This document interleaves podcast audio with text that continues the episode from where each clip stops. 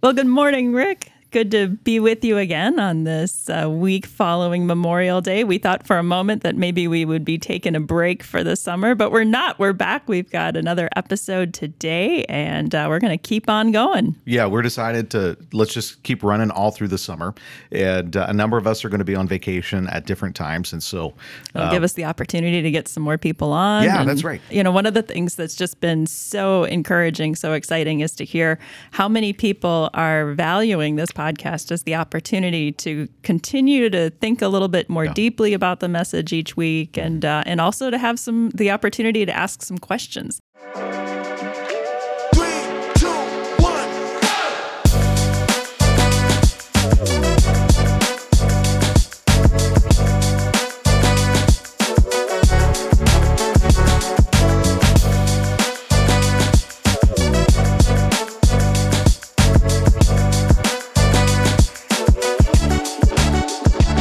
The things you and I really enjoy is Love when that. People l- send in questions. I love that. And so people have been energetically coming up to me, and I think to you as well, Mm-hmm. uh, talking about it. So we just want to keep it going as long as it's uh, helpful and helpful to folks. I'm I'm invested. I'm all in. Yeah, no, it's it's wonderful, and and we have been getting a number of questions lately. Uh, a couple weeks ago, there was a, a, a little uh, blurb in the weekly update, uh, letting people know how they could send in some questions, and and it's never too late to do that. People can always email us a question at podcast at autumnridge.church. Uh, but we got a number of them from that uh, that uh, notice in the weekly update, and so I thought let's start with some of these questions that weren't necessarily tied to a particular message. Let's dive in, yeah. And then we can go from there.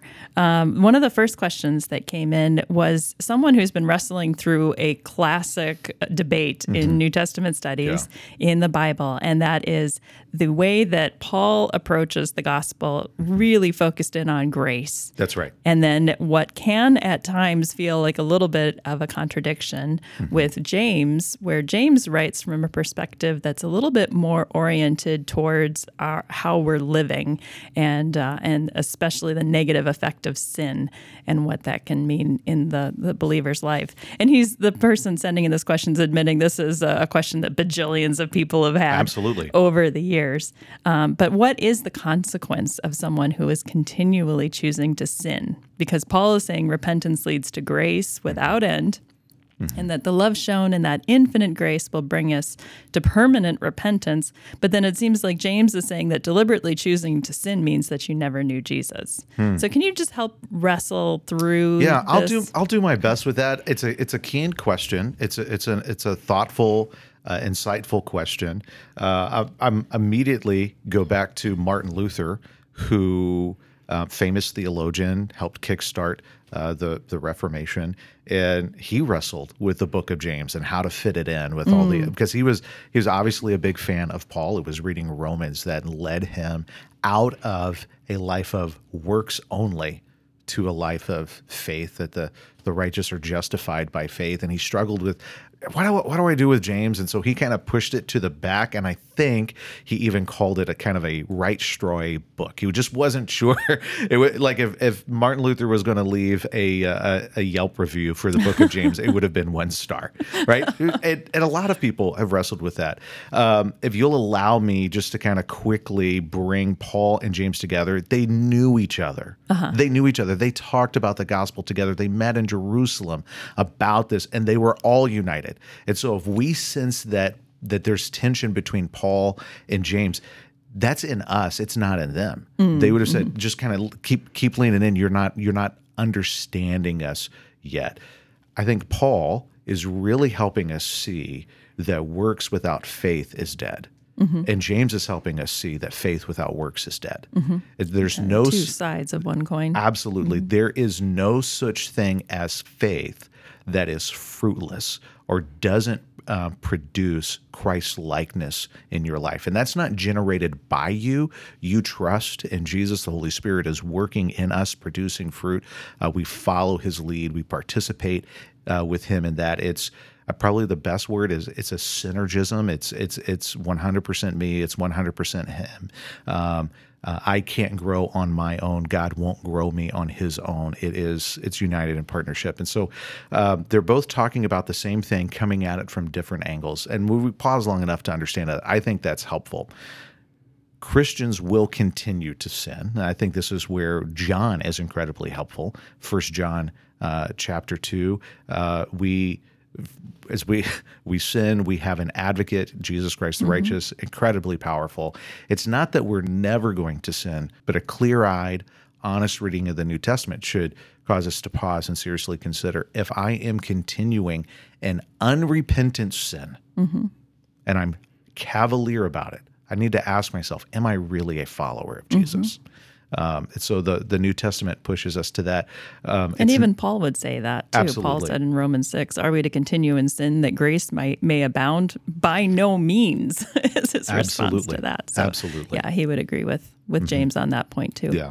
Yeah. Mm-hmm. I don't think either one of them would say, I don't think either one of them would say, well, if you're a legitimate follower of Jesus, you're never going to sin again.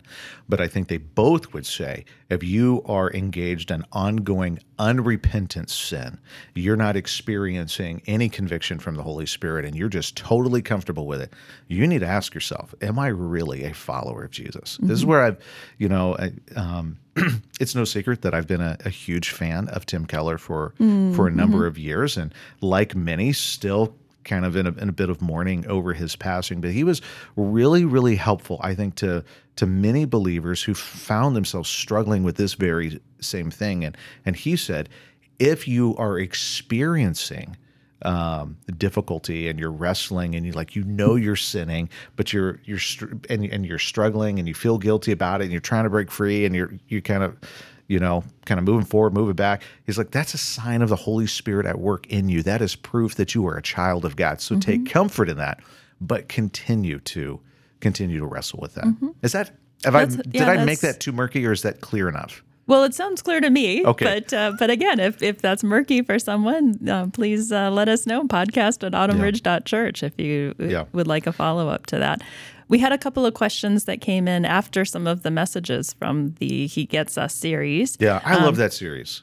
That was a fun series. Love that series. Yeah. it was fun to to explore Mm-hmm. Jesus through it and and to see the many many ways that we can relate to him and because he relates to us. Absolutely. Yeah. Yeah, that was. Uh, that So what do we got? good. So one of them was uh, was directed at me back in the the message that I gave on compassion. one? oh, come on, Rick. Just kidding. um, I had made a comment in the, the message on compassion that Jesus never uh, saw someone and looked at his watch like, oh, sorry, too busy. I've got to go run off to my next meeting and things like that. But yet, when he felt compassion, Yeah. he followed through on that feeling and he, Mm. he took action Mm-hmm. in uh, in what he was feeling for people. And uh, and you've got to get that glint out of your eye. You No, look just- like you're I'm- I'm just- you've I'm- got a snarky face right now. I'm just waiting to, to see to, to see what you're going to say. I'm also imagining I the people who love you and there are many are going to write in and tell me not to pick on you. Oh, I'm feeling the love this morning. uh, but this person was looking for a little bit of clarification on that because he rightly points out that there were throngs of people who are waiting to see Jesus, and Jesus did not stop and heal every person who was in his vicinity. Um, but and not only that, he often would leave the crowds of people to go off to be alone, to pray, and to spend time with his father. And so it was a, a, a helpful clarification here uh, to look at this concept. And I do want to emphasize this this person's absolutely right. Jesus did not have compassion on every person that he saw. He didn't heal everyone in his midst. Uh, and yet the point I was trying to make was that when he felt it, when he felt I need to do something for this person, he acted in that moment. He didn't just put it off. Um, but I think it's helpful to to see that about Jesus too, that Jesus didn't heal everyone. He didn't fix everything. No, he didn't. That he was I don't want to say sporadic in what he did, but he was kind of he representatively healed people. I think he was intentional, but I could totally understand why some people would perceive that as being sporadic. Um, in one of Jesus, uh, there was a time that Jesus was um, speaking to his home crowd, and he he preached out of Isaiah, and then he started talking about basically that he chooses places where he goes to heal, and they were so angry that they tried to kill him. Mm-hmm. I think they tried to throw him off a cliff, and somehow he got out. Whether it was supernaturally aided, um, or he was just super savvy, um, but yeah, he Jesus was limited, couldn't be everywhere, um, was intentional, not sporadic. Um, but yeah, he could not he couldn't heal everyone. But that doesn't mean that he wasn't compassionate, patient, and totally engaged whenever someone was in front of him. Yeah, I think I like the word intentional. He was intentional about his actions and what he did. Yes. And ultimately, his mission was to point all of us to the ultimate healing through his Father Absolutely. rather than Yes. just what was available to the people who were right in front of him. And that's a much, much more powerful message. You know, I was reading this morning, um, just my personal devotion time in Acts chapter eight, and you know, Paul is shipwrecked on his way to to Rome, and while he's while he's there, uh, he's building a fire on the beach. He gets bit by a snake and flicks it off, and everybody's waiting for him to like swell up and die, and he doesn't.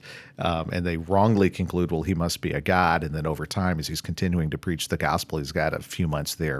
Uh, I think it was three months there on this island, and people start coming to faith and he goes to basically the governors of the island's home and he's preaching the gospel there and he just heals a bunch of people and then he leaves and it's it's so cool that that not only jesus but the the apostles had the ability to perform like signs and wonders on demand and, and heal people, but they didn't heal everyone. It was always to really, I think of it like venture capital for a startup business. Hmm. It was to help people see the power and the authority of God's mm-hmm. word. And once, Validation of it. and once mm-hmm. people latched on and they heard the gospel and they experienced the power of the gospel message, you see the miraculous stuff decrease as the gospel proclamation increases. Mm-hmm. It's really to get that message going. Well, I'm also grateful that that's what we have as our example. Because can you imagine if Jesus did heal everyone who came to him? How that that, that would be an unrealistic thing for us to ever think we could emulate. Or same thing mm-hmm. with the apostles. If they just Absolutely, went yeah. around and and were mm-hmm. doing miracles all over the place, mm-hmm. we'd think, well, we can't we can't even approach that. Yeah. and it would be very defeatist. You know, uh, and our our hope, the hope of the New Testament is our hope. We have hope in this life, right? But our, but it's not hope for this life. Mm-hmm. It's hope for the life to come. So we're looking forward for the life to come, and that gives us hope now. But it's not about this life, Mm-hmm. and uh, so if we overemphasize, if we overemphasize the miraculous and the healing and and all of those things, it can serve an unintended um, negative purpose of making us too comfortable with what we're not supposed to be comfortable with. Does that make sense? We're not supposed to be tethered to this life. Our hope is in the life to come. I like that concept. Um, the next question that came in was another question seeking some clarification on a comment made in the He Gets Us series Hmm. about Jesus. And it was from the verse in John that talks about Jesus coming and making his dwelling among us. And, and you pointed out that in the Greek word, that that word actually has the literal meaning that he tabernacled among us or he Yeah. pitched his tent Yeah. among us. And, Yeah. and tent not being like he camped with us, but Yeah.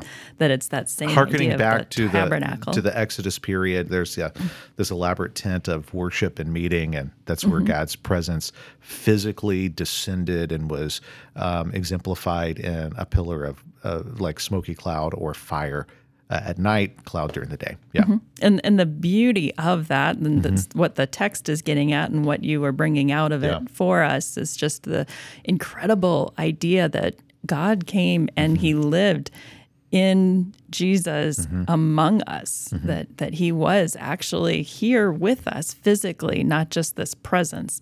Um, but the the point of the tabernacle, I think.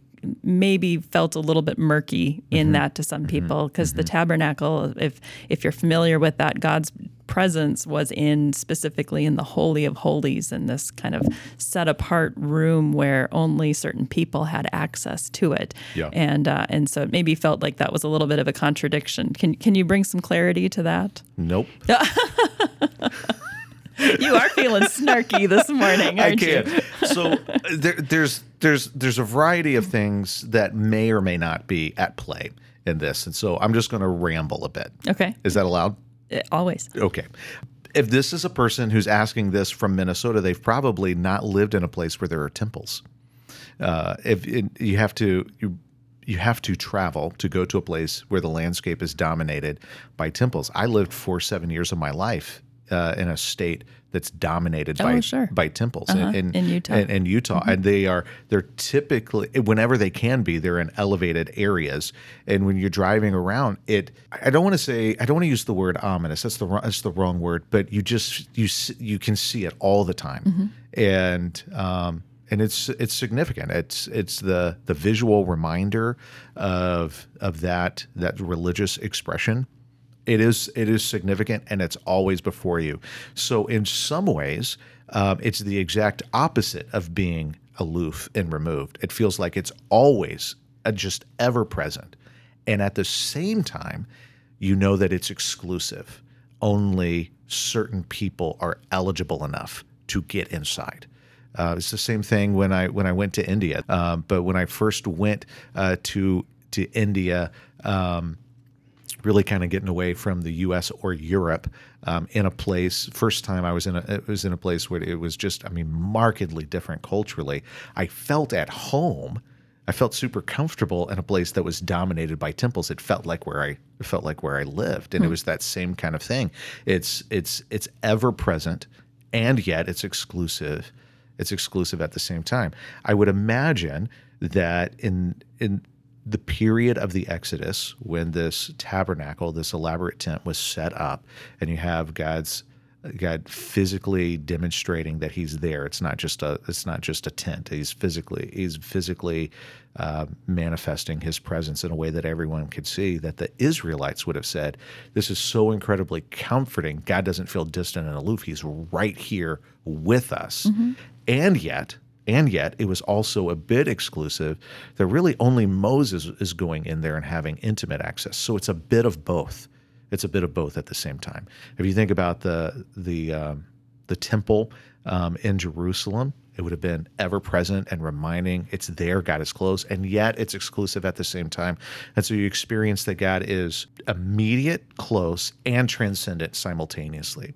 And what Jesus did is he made that far more personal than we could have ever imagined on our own. When he's tabernacling with us, he was there with people, among people, letting people touch him. He touched people, he ate with people, he partied with people, he he talked to people. He was there. Mm-hmm. He he was there. And so it was this man is otherworldly and defines explanation, but he is here immediately, intimately personal mm-hmm. with us. It's so it's the the incarnation of Jesus, the life and the presence and the ministry of Jesus. It really just kind of blows up and shatters the the categories that we might have. Sure. Yeah. Well, I think even the tabernacle has a, a even more Yeah. uh, flexible presence than the temple imagery would Mm-hmm. too, because the tabernacle was something that they moved with them. Whenever the people moved, they brought the tabernacle with them. Um, so wherever they went, it was there rather than just a temple up on the hill. when Caleb was talking about his message and preparation, and even when he he gave it to the staff on Thursday, I don't know. I think everybody has heard us talk about this before. Whoever speaks on the weekend, they give the message to the staff typically on Thursday, and we process it together, and then it's finally delivered on Saturday and Sundays. But when he did that, he included something that I don't think he included in the weekend services. He imagined what do you think people sat around? Um, you know, when the sun was setting, when it was going from afternoon to dusk to evening, and and God's presence changed from uh, a pillar of smoke to a pillar of fire. Do you think they just sat there and watched for the watch for the transition to happen? I thought I never thought about it before. That would be so cool. Yeah. I bet people did that. That would be cool. yeah, Well, uh, so, but the, the main point that you mm-hmm. were bringing out by that and what the text was getting at was that Jesus was physically here with us. He mm-hmm. was living life with us. He was mm-hmm. he was part of the community. He wasn't just a, a a transcendent force somewhere, but he was here as human, as God with us. Absolutely. Mm-hmm. Absolutely. And when he we call it the Lord's Prayer, I think we ought to call it the disciples prayer because he gave it to us as a model for how disciples should pray. Our Father who art in heaven, or we might say heavenly heavenly Father. Immediately immediately personal and transcendent at the same time. Mm-hmm. It's these two things brought to, brought brought together. Father, personal personal term, heavenly, transcendent, powerful term brought together. And that's what Jesus is constantly trying to um, demonstrate to us. That's how we should relate to him. Yeah, beautiful. Well, one of the best things we can do when we discover this wonderful Jesus is to tell others about him. And Mm-hmm. Yeah, so the last question absolutely. that I wanted to, to highlight today is actually something that, even though the question came in a couple of weeks ago, it totally springboards into the message from this past weekend. Um, this person writes, that uh, that she wants to share her faith, but too often she says she feels like well she's afraid that people are thinking well there she goes again talking about her faith in Jesus.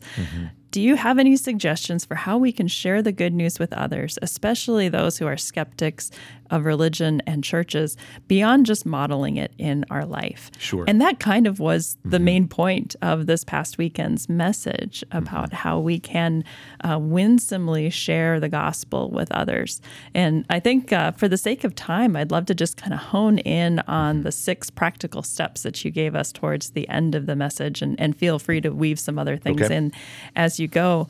Uh, but the the first step that you had in there.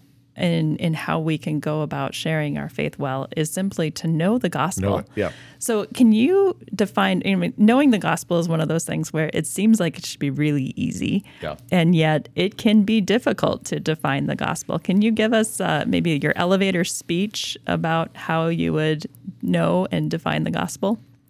Yeah, yeah. Um, and whenever I do this, or whenever anybody attempts to do this, there's always going to be a yeah, but, but eh, that's okay. That that that that's totally okay. We've got 66 books in in the in the Bible, um, 39 in the Old Testament, 27 in the New Testament. They all come together to display and declare the good news of God. So me boiling it down to something that might fit in, into Twitter will feel like something was squeezed out. Totally understandable. So give me a little little grace of that. The God who is good and loving um, created, and because He created, um, He is the one who is He is the is the source and He is the authority.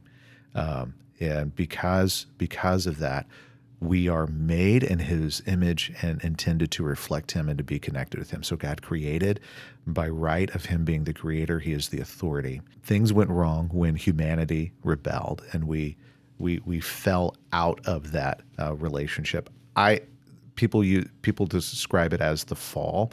Um, I heard someone else say this, and I think it's I think it's probably a better word. It's the unraveling.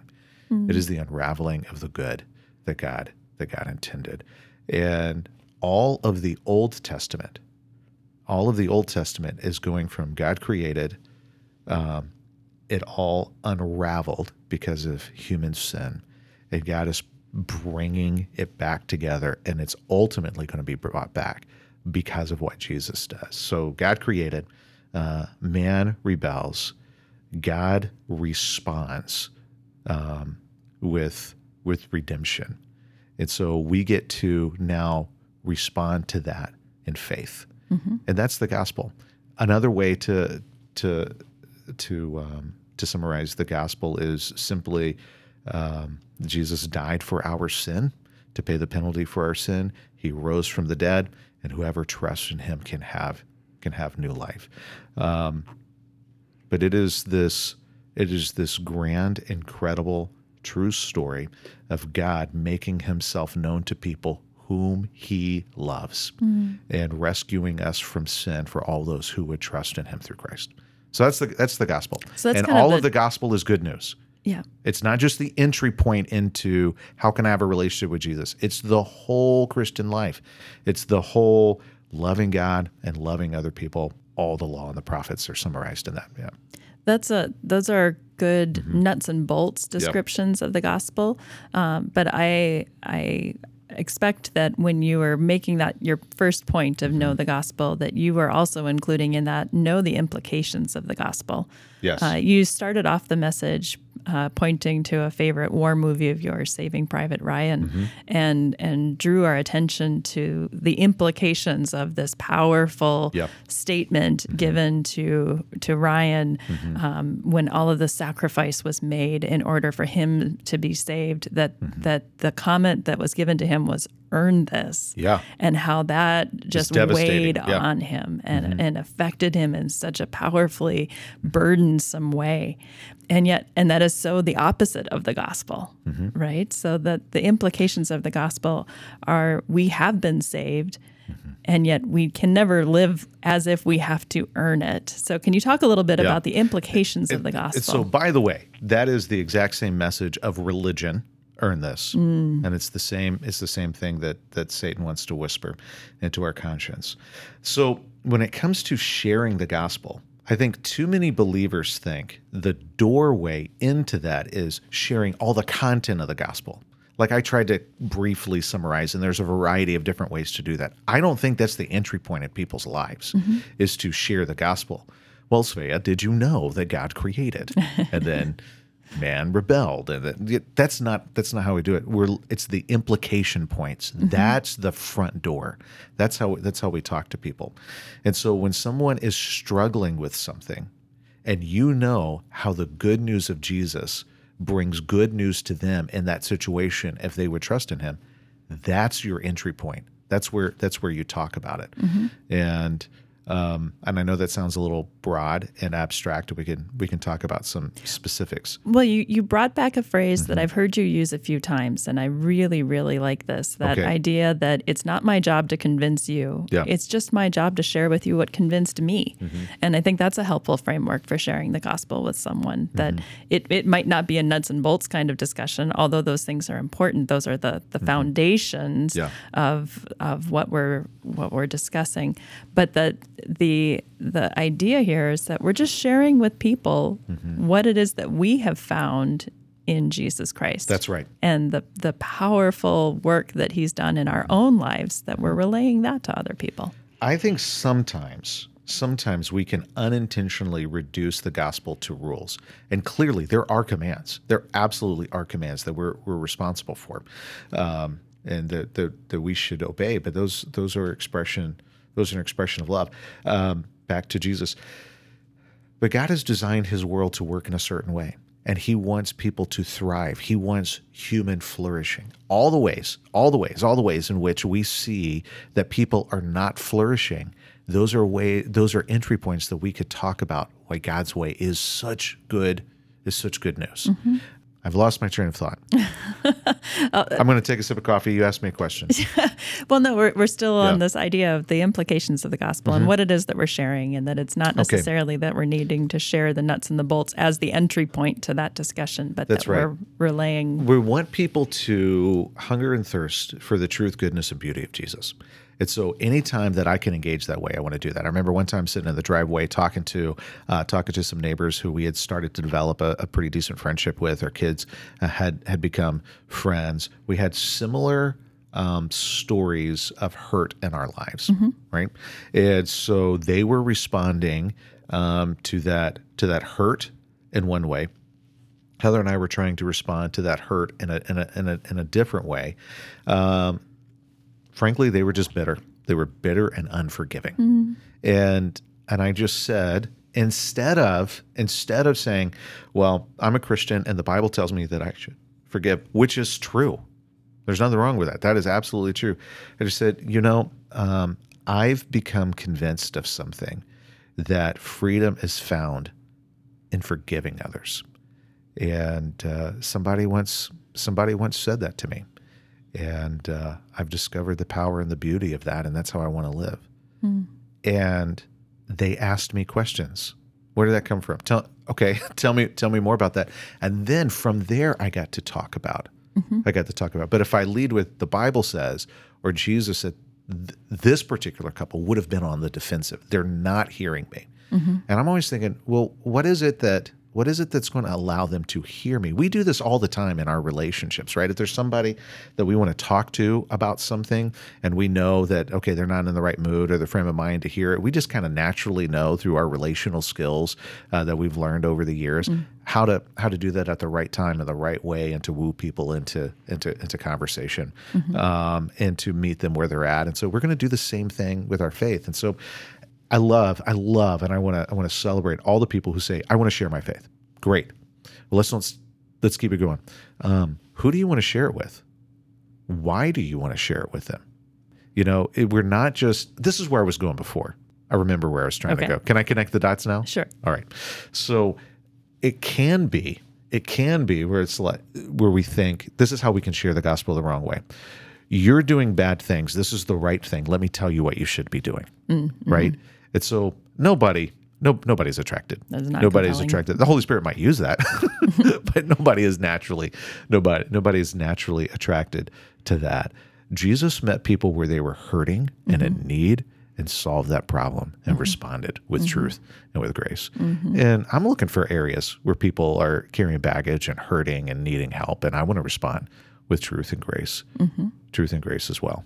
That's often how I've shared my faith Yeah. is by talking with someone and and and I, I try to just drop some Mm-hmm. easy comments like if we're talking about something that we're struggling with or Mm-hmm. even just being overwhelmed or feeling stressed or Mm-hmm. or recounting a, a hard chapter of life just to say something like you know I don't know how I would have gotten through that if I hadn't had my faith Yeah. or you know I I feel like I've got the strength for this not because it's strength that I've got in myself but because I have I Sure. feel like God Yeah. Mm-hmm. is giving me the strength to get mm-hmm. through this right now. Yeah. And and those kinds of comments often are what open doors to to bigger conversations. Your story is powerful. Mm-hmm. It's the Bible is more story than anything else. Mm-hmm. We're drawn to stories. We remember stories. Stories are stories are incredibly powerful. People might argue with what they with what you believe. They can't argue with your story. You know, Svea, your story is you you've shared before about just deep grief and hurt that you have that, that that you've gone through. What people cannot argue with is that you experienced that and that you found peace and comfort in that. Mm-hmm. And they may not want to believe in Jesus, but they cannot argue with that you discovered that. Mm-hmm. And they've got to they've got to reconcile or reckon with what are they going to do? What are they going to do with that information? And my experience has been when you talk to to people about real life stuff and you're vulnerable and you're honest and you're you're engaging them in healthy ways, the majority of times people are going to ask questions and want to know more. Not every time. We see that with Paul. Some people laughed him off, but a lot of people were curious and wanted to know more, and some of those people became followers of followers of Jesus. Yeah. So now we've disproportionately talked about the first step and these 6 points that you gave us at the Mm-hmm. Yeah. end of the message about knowing the gospel. Uh, but I do want to run through the rest of them uh, quite a bit quicker than Okay. we just did with this one. But the, the second step that you gave us was to use our freedom in Christ to maximize our ability to love all. Yeah. Can you talk a little bit more about that? And I realized that was built on the what we saw in Paul's life and the way that he engaged culture. Um, but uh, but what does it mean to use our freedom in Christ to maximize the way that we can love other people? Yeah, I used to think that maturity was found in how you handled your responsibility. At some point in my life, it clicked to where I thought, you know, the real test of maturity is how you handle your freedom. Mm. There are all things that were there. There are all kinds of things that we're free to do in Christ. We're free to experience in Christ, or we can engage in without guilt, without sin, without shame. And yet, participating in that, or doing that, or pursuing that might have an, a negative impact on someone else. And so, if I'm going to elevate the needs of someone else above myself, as I'm taught in the gospel, then I'm going to say no to me so that I can say yes to what that person needs. Mm-hmm. And so, how you apply that, we can come up with a million different examples, but it's just a disposition. What you need is more important than what I want. And just because I'm free, and just because I have a right to do it, and just because I can, doesn't mean that I will, because what is what you need and what serves your best interest is far more important to me than what I want. Now I'm describing a disposition that I want to have that I don't I don't live up to uh, perfectly by any means, but that's the kind of disposition that we're led to um, by understanding the gospel. That's the kind of disposition I want. I aspire to. Let me ask you a question about this because there was something I was reading just yesterday that was talking about how sometimes in Christian culture we've had this God first, others second yourself third. And while th- there's truth in that mm-hmm. framework and, and what you're just mm-hmm. talking about right now about the disposition of, of putting the needs of someone ahead of yourself is mm-hmm. is a, a biblical principle um, that there also can then be an unintended damaging consequence of of demeaning self-care or self-worth and things Oh, but sure. it's, it's Yeah. tricky Yeah. in that. Can you distinguish a little bit about um, a, a biblical way of putting the needs of other people ahead of your own in a way that doesn't necessarily imply that uh, that you're also not worthy of of care of Oh, yeah. value? Yeah, yeah, yeah, yeah. The example that that Paul gave with the the topic that he was engaging, meat sacrifice uh, to to idols. Paul wasn't saying, well, he's not going to eat ever again. But if using his freedom to eat food sacrificed to idols, if that caused, uh, if that was causing a weaker, less mature believer to stumble, then he's he's going to make significant changes to how he engages because he cares about that person's trajectory of growth and maturity and he does he doesn't want to he doesn't want to disrupt them. So it's not that paul's not going to care for himself. It's not that he's going to it's not that he's not going to eat. It's not that he's going to go on some sort of hunger strike but he's going to encha- but he's going to make adjustments out to to care for that person. So Yeah, help me I- make it a little bit more practical. Yeah, I think it's less about that and Yeah. more the idea that are we are, are we unintending or are, are we risking the idea Mm-hmm. that that uh, we're treating ourselves like a doormat to be walked all over by someone else's needs and ignoring our own needs? If we're always putting other people's needs ahead of our own, is there a, Yeah. a chance of becoming a little bit too this is where i'm going to make you annoyed with me. Okay? because you i think you kind of i think you it bothers you when i say this. Wisdom is hard. Wisdom is hard. Um, and there's not a rule. You can't come up with a rule for this. You know you're not going to be a doormat you're not going to you're not going to sign up for abuse. You're not going to you're not going to do any you're not going to do any of those things. You're going to make sure that your that that, that your needs are, are met too. You got you got to do that. Um, so you've got to it's it's kind of wrestling with what does this person need? And i'm not going to elevate my freedom above that person's need. That's what we're going for. And yet at times there will be there will be moments where we intentionally volunteer for abuse to serve the well-being of somebody else. And we see that in paul as well. Well, I was just going to say, I think looking to the life of Jesus is so helpful in this regard because he was constantly putting other people's needs ahead of him, uh, ahead of uh, uh, of what he was doing in that moment, and yet um, he was also definitely taking the time that he needed to be with God, to pray, to get alone, to do the things that were healthy for him as well. And and the way that we see him acting with such gentleness. I love I think it was you that had said this a few mm-hmm. months ago about Jesus's gentleness is incredible strength under control. It wasn't a weakness or, Yeah. or that he was um, fluffy or soft in some Yeah. way, but that he was using his strength in a way that uh, that was very self controlled. Yeah. So somebody could mishear this, what we're talking about right now. And they could say, well, I need to stay in an abusive relationship, or I need to stay in an abusive church, or I need to stay in an abusive situation.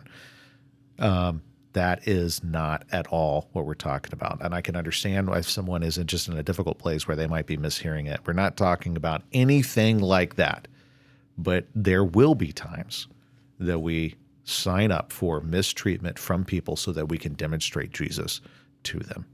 Right. But don't don't apply it to a toxic church situation, an abusive friendship, or an abusive relationship. Don't just don't don't don't apply it to that. Just set that off as a different category. A lot of what we're talking about is un-American. It's just it's just un-American. In Matthew 23, this is something I've been wrestling with lately. Uh, Jesus said, Matthew 23, verse 8, "But you are not to be called rabbi, for you have one teacher, and you are all brothers. And do not call anyone on earth father, for you have one Father, and he is in heaven. Nor are you to be called instructors, for you have one instructor, the Messiah. The greatest among you will be your servant. For those who exalt themselves will be humbled, and those who humble themselves will be exalted.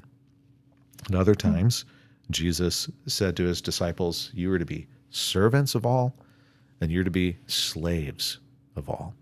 And this is this is it's roughing me up right now. I've been hmm. I've been reading those passages, working through those passages, using them as a as a starting point to think about leadership. Mm-hmm. Um, it's been roughing me up that that the call of Jesus to those who lead is radical servitude to see yourself as a slave hmm. of others that it's not it's not like some nice fun tweetable statement we descend into leadership we don't ascend into leadership in, in the church and so when we're talking about saying no to our rights and saying no to, to our freedoms so that we can serve others this is what jesus did for us mm-hmm. and when we are in a community of people who are doing this together.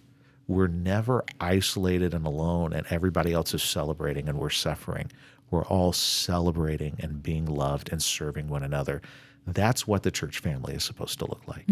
And in a world that is divided by um, hostile tribalism, the church can be good medicine good medicine to a thirsty and hurting culture who needs to see what it's like where people come together in humility and mutual submission and servitude and delighting in serving the best interest of each other.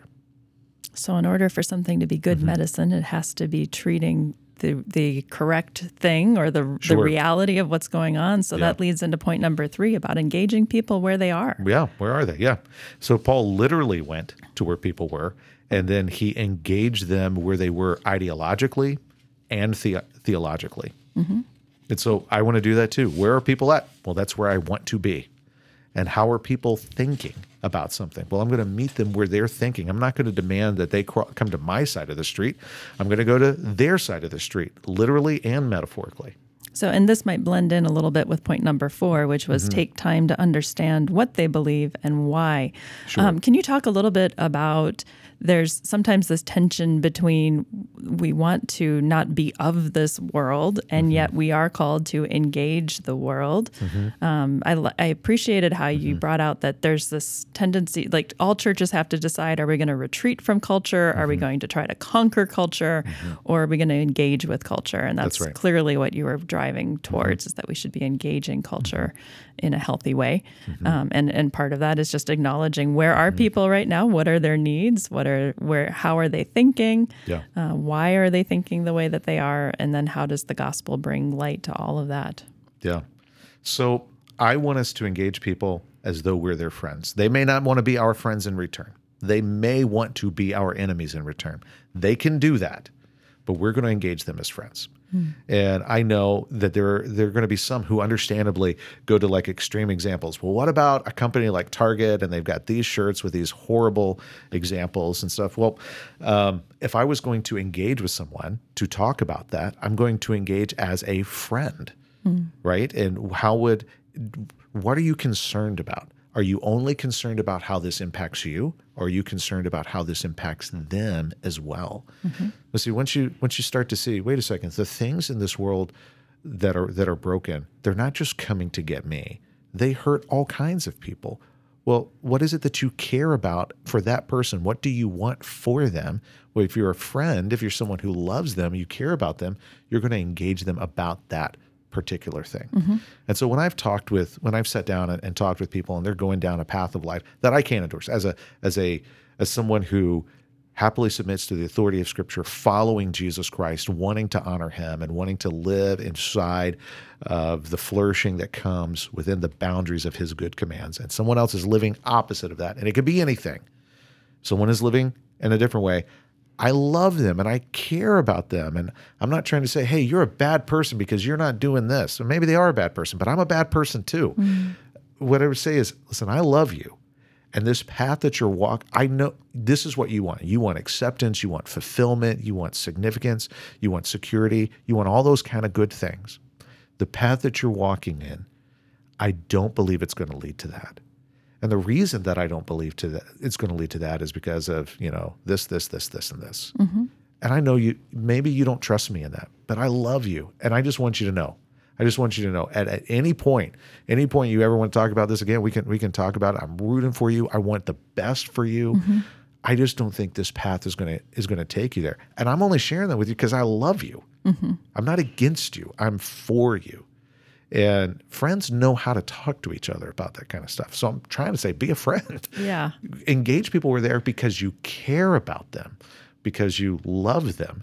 And this is, is one of the reasons that whenever we have our a big missions and outreach emphasis, we call it love is the agenda, because that is the agenda of followers of Jesus to love.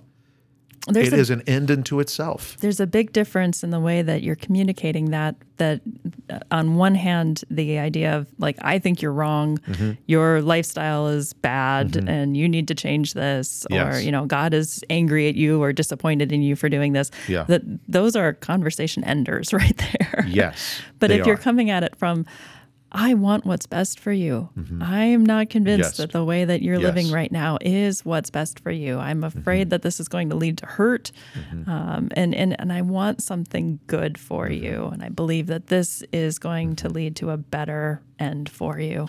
God is the judge, I'm not. I'm I'm an ambassador. I'm an ambassador of the king, but I'm not the king. The king has every right to say, "You're wrong. You're breaking my law. Pronounce judgment." I'm an ambassador. I don't have the right to do that. That is above my pay grade. my job is to woo and invite uh, people to trust the king, uh, to represent the king, not to act like the king. And I want to make sure that I don't get those roles confused when I'm trying to share the good news of the gospel.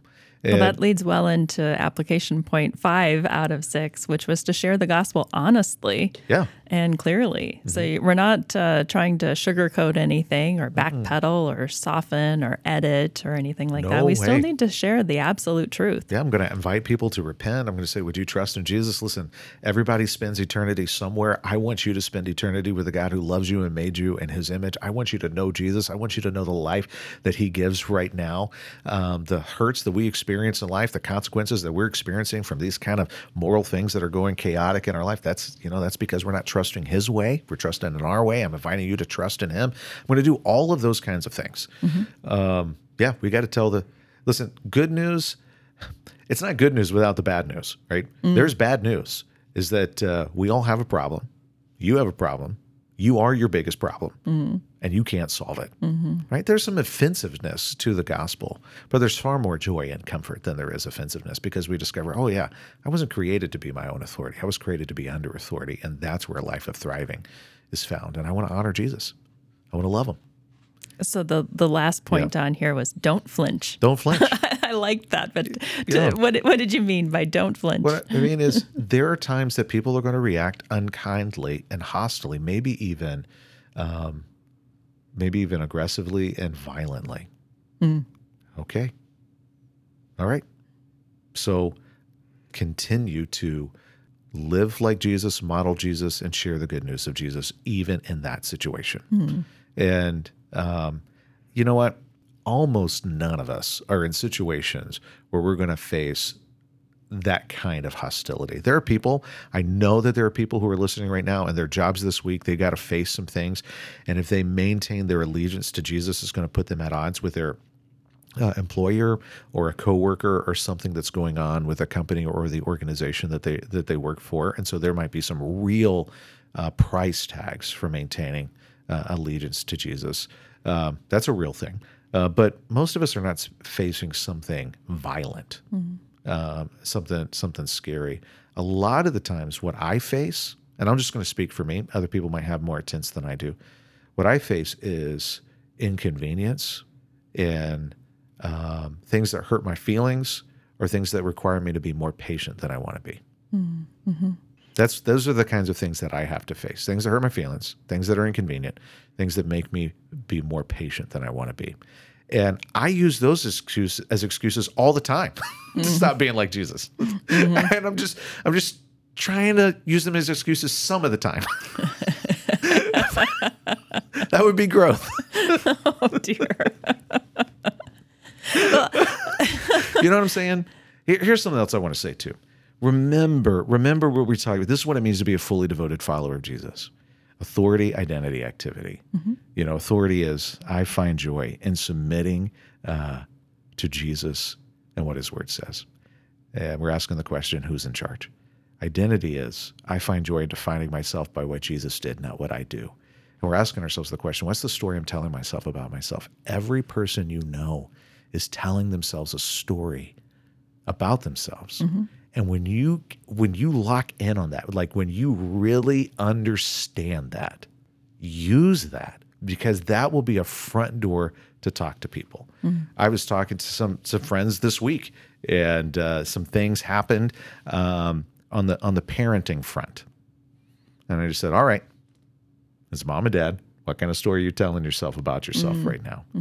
Um, and so for people who are part of our church and they're they're used to that lingo, we can use that, and it's a way to quickly realign ourselves with the gospel. You know, but if I'm talking to somebody who's not a follower of Jesus, I'm going to change that up a little bit. And I'm going to say, you know, that's totally normal to have. Um, I don't know what you're feeling, but I could totally understand why somebody would feel this way. I would probably feel this way, and I would probably kind of telling myself, I'm I'm not a good enough person. I'm not a good dad. I'm not a whatever. How are you navigating that? Mm-hmm. And then I'm just trying to see, can I will will they talk to me? And if they will talk to me, I'm gonna I'm just gonna keep saying things that's leading them to hear the good news of the gospel. And sometimes I'm gonna ask ask a question. Is there any solution to this? Or do we are we stuck having to live with this for the rest of our lives? Mm. You know, another thing that helps me not to flinch is Yeah. remembering that Jesus promised that He's always with us. Yeah. Mm-hmm. You know, in the Great Commission passage where He He sent us out to share the gospel, there's that reminder: "I'm with you." Mm-hmm. You know, to the end of the age, we have His Spirit with us. And, Absolutely. uh, we are not alone. we're not we're not trying to speak on our own authority. We're Yeah. we're under His, and and He gives us wisdom. He gives us insight. He gives us words to say in those moments. Okay, this is going to feel like an unnatural segue. Okay. So, break. Now a new thing. Because I let me take the hit for you. Let Svea take the hit for you. Uh, let some of the things we do at Autumn Ridge take the hit for you and carry a heavy load if you feel like you just you're not sure how to do it yet. And here's a great way to do that. Say to the person who you want to share with, "Hey, my church has been talking about this sort of thing. I'd love to know what you think. Would you come with me?" Uh, I'd I just love to know what your reaction is, and we can go to lunch afterwards. Buy them lunch. Uh, we can go to lunch afterwards and, and and talk about this. Or if they're not willing to come, say, "Listen, hey, there's a um, there's something that my church said about this. Pastor at my church said this, and I'd really love to know what what your what your thought is. Send them the message or say, hey, here's like seven minutes in the message. I'd just really love to get your get your feedback, and just use that. And we can partner. We can partner together. We can partner together in this. It's a great use of resources there. Yeah. yeah. Be a great friend, be a great neighbor, be a great coworker, be a great all of those things because you love people. And people share what they love with who they love. Mm-hmm. And because you love them, say, hey, I'd love for you to come. I'd love for you to come sit with me. Well, we've gone a bit longer than uh, than we usually do here, but I'm really glad that we finally had the opportunity to to go long and talk on a, a little bit more uh, detailed level about what it looks like to share the gospel with other people. Uh, this message set it up well, and and and I loved this last weekend's message for.